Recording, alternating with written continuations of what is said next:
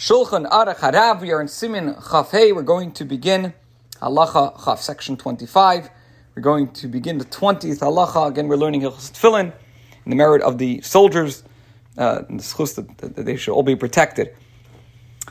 We explained yesterday that, first of all, we explained that a mitzvah is to be done before the mitzvah be, be, begins, and that's why we explained when is the proper moment to make the bracha over the arm tefillin and over the head tefillin, as we said, not too early either. It should be done right before. Uh, we explained then that you're not allowed to make an interruption by speaking between the arm and the head tefillin. Uh, you cannot speak. If you did talk, so then the bracha over the arm tefillin will not cover the head tefillin. And Alter Rebbe says you have to make two brachas for the head tefillin. Al mitzvahs, excuse me, lehaniach tefillin and al mitzvahs tefillin. You have to say both of those blessings.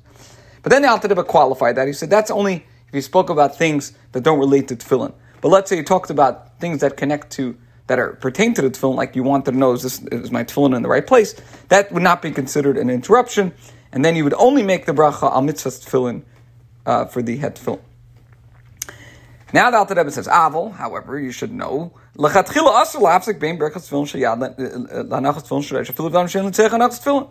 Initially, however, it is forbidden to make an interruption between the recitation of the blessing for the armed tefillin and putting on the head tefillin, even for matters that are needed for putting on tefillin, unless one, one cannot manage otherwise. Moreover, between putting on the arm tefillin and the head tefillin, it is forbidden even to signal by winking or pointing. Now, the Rebbe's wording implies that a hand motion or facial gesture, though forbidden, does not call for a second blessing. Okay, Halacha Chaf Aleph 21. Here's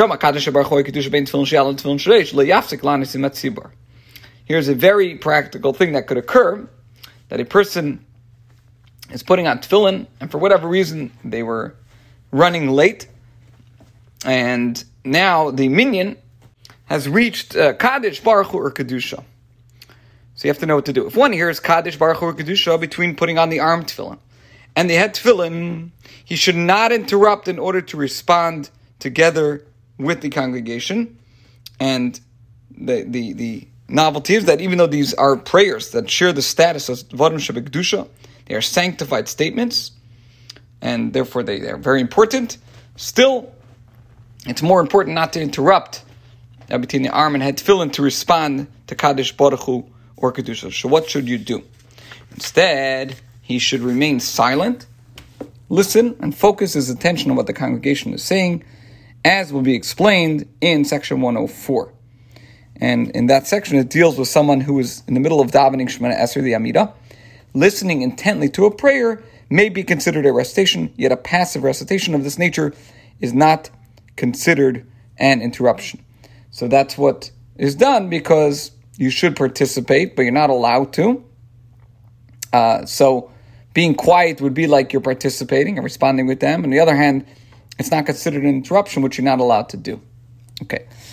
If he does interrupt, this individual uh, interrupts and responds verbally to these prayers, again to Kaddish Baruch Hu or Kedusha, this is considered a break, a hefsek, uh, between the recitation of the blessing for the arm tefillin and putting on the head tefillin.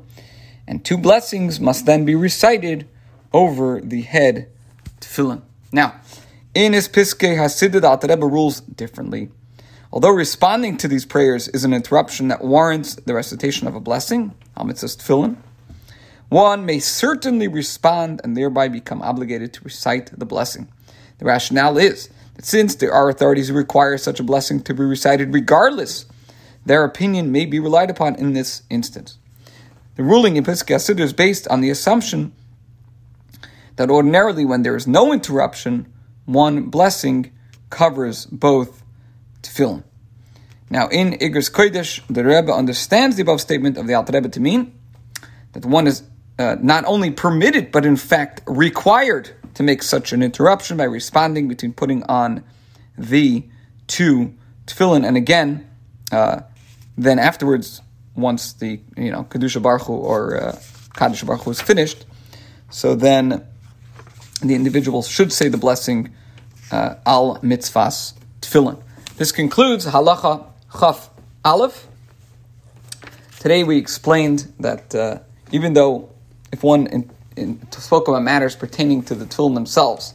That's not considered an interruption, but lachatchila one should not make an interruption uh, between the arm and head tefillin unless there's no other choice. And we said you're not even allowed to, to signal by winking or pointing, and we explain what to do.